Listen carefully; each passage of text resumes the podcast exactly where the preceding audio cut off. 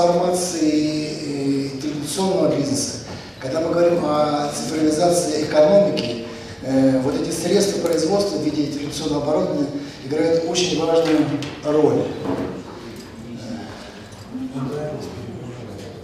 Да, вот видите, вот даже он завис и перегружает, и надо производить новые быстро действующие. Так вот, э, в своем анализе для того, чтобы понять, насколько сегодня Россия конкурентоспособна, мы провели сравнение э, экспортно-импортных данных для трех стран. Россия, Китай и США. Ну почему именно эти три страны? Ну Россия это понятно, как бы, да. США традиционный как бы лидер в этой области и понятно самая крупная индустриальная держава. Э, и Китай – это тот пример за последние 20 лет, э, который показал нам, что страна перешла э, в части индустриализации. Ну, вот, вот этот график вы, графики вы, вы видите. Вот, что из них можно реально увидеть? Ну, давайте начнем с США. Как бы, да? Мы видим, что, скажем, если... Так,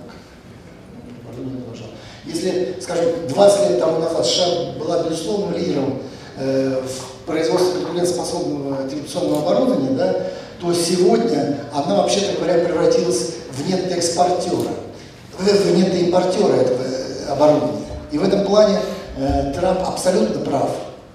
Он говорит, что э, если пойдет так дальше, да, США в конечном счете потеряют свое лидерство и в ИКТ-услугах, в котором они сегодня, безусловно, лидер.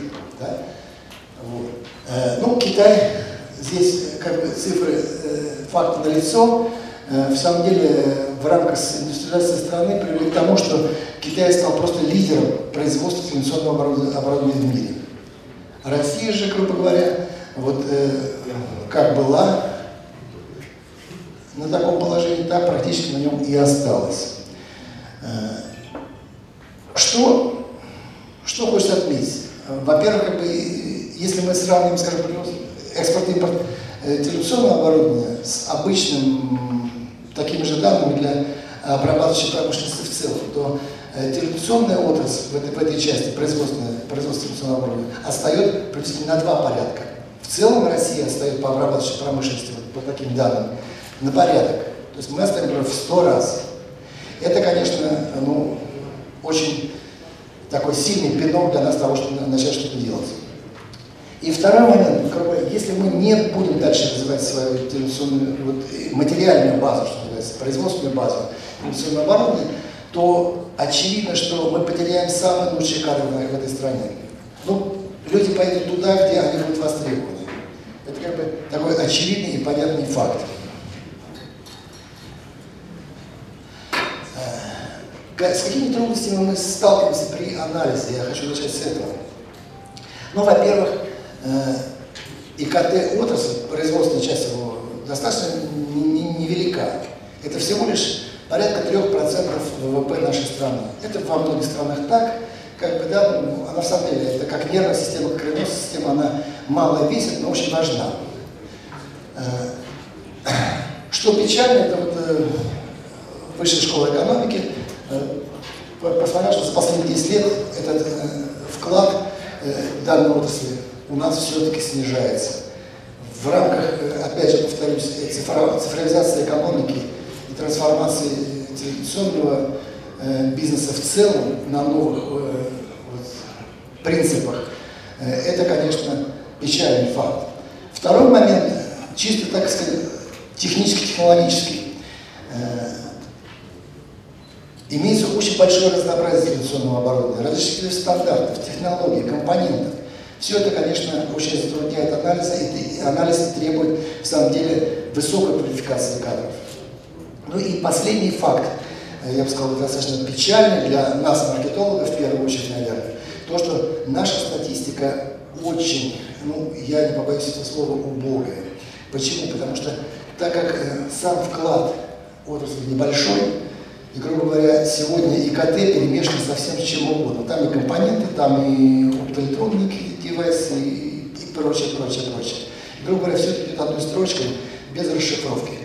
Если мы вернемся к статистике таких стран, как США и Китай, то там все четко расписано.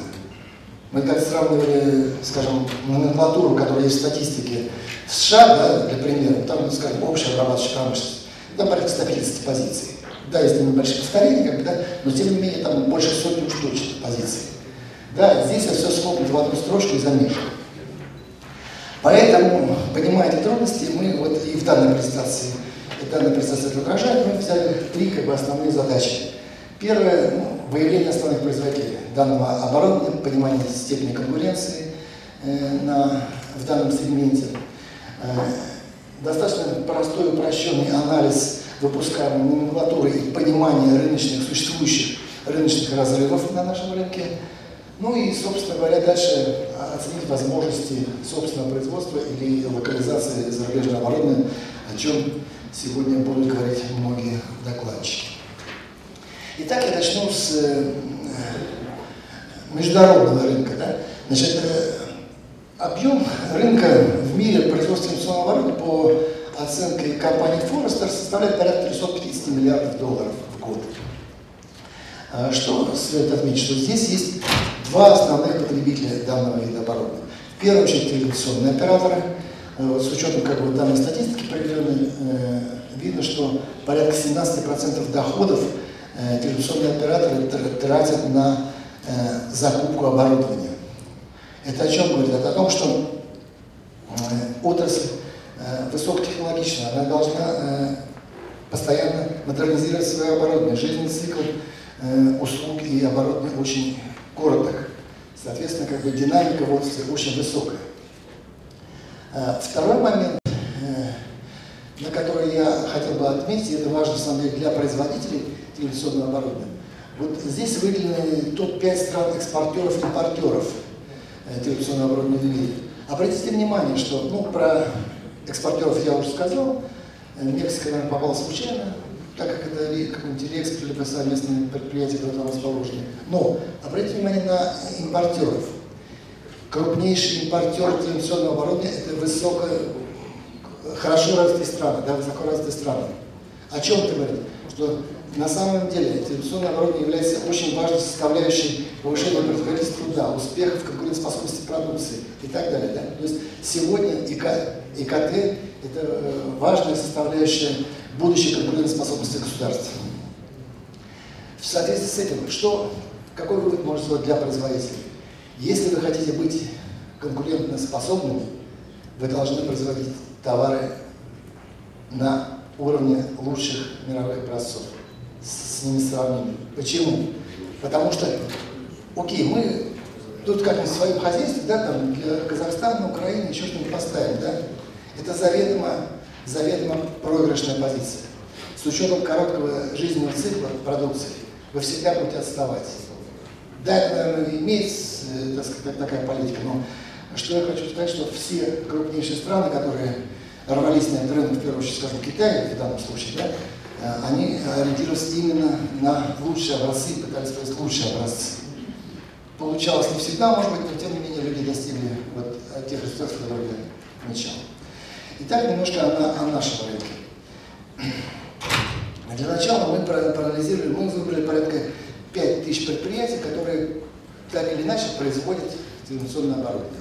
Из них э, порядка тысячи предприятий – это те, которые производят э, оборудование общегражданского назначения. Да?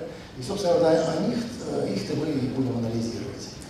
Э, так как это предварительные данные, да, мы взяли, собственно, топ крупнейших компаний – и проанализировали состояние э, вот э, в этих топ-100 компаниях. Э, что нам анализ показал? Ну вот выводы здесь представлены. Первое. Это то, что фактически на 98% это крупные и средние предприятия, это крупный бизнес. Это очень, очень важно, то есть, по крайней мере, это крупные предприятия достаточно устойчивые. Второй момент – это то, что сегмент, в общем-то говоря, конкурентоспособен, конкурент, конкурентен. Э, смотрите, 63% это частные компании, 13% это э, компании с иностранным участием. То есть три четверти рынка это вообще говоря э, вполне нормально для конкуренции, конкуренции на, на рынке. И показатели выручки. Да, я понимаю, что это не выручка в области телевизионного оборудования, не только, это общая выручка данного предприятия. Но тем не менее, мы видим, что за последние пять лет э, предприятия, занимающиеся топ-100 предприятия, занимающиеся выпуском телевизионного оборота, вполне экономически успешное предприятие, их выручка за последние пять лет практически удвоилась. И последняя локализация. Да? Вот предприятия с иностранным участием, их объем выручки достигает до 20%. Сегодня 20% э, среди топ-100. Рыночные разрывы. Мы попытались проанализировать э, выпускаемую продукцию данных топ-100 предприятий и ее э, классифицировали по так, такому как бы по таким направлениям. Это несколько такая интегральная оценка, но э, у нас на самом деле еще она более мелко разбита. Здесь представлены общие данные. Вот. Это есть на нашем же портале, так что можете фотографировать там, я скажу позже. Вот, значит, и, соответственно, мы разбили их на предприятия э, отечественной формы, полностью, российского формы собственности и с иностранным участием. Вот э, как бы насыщенность света отражает количество выпускаемого оборудования. Вот что вот эти вот веселые картинки и какой вывод из этого можно сделать? Ну вот давайте начнем, скажем, с оборудования для сотовых сетей.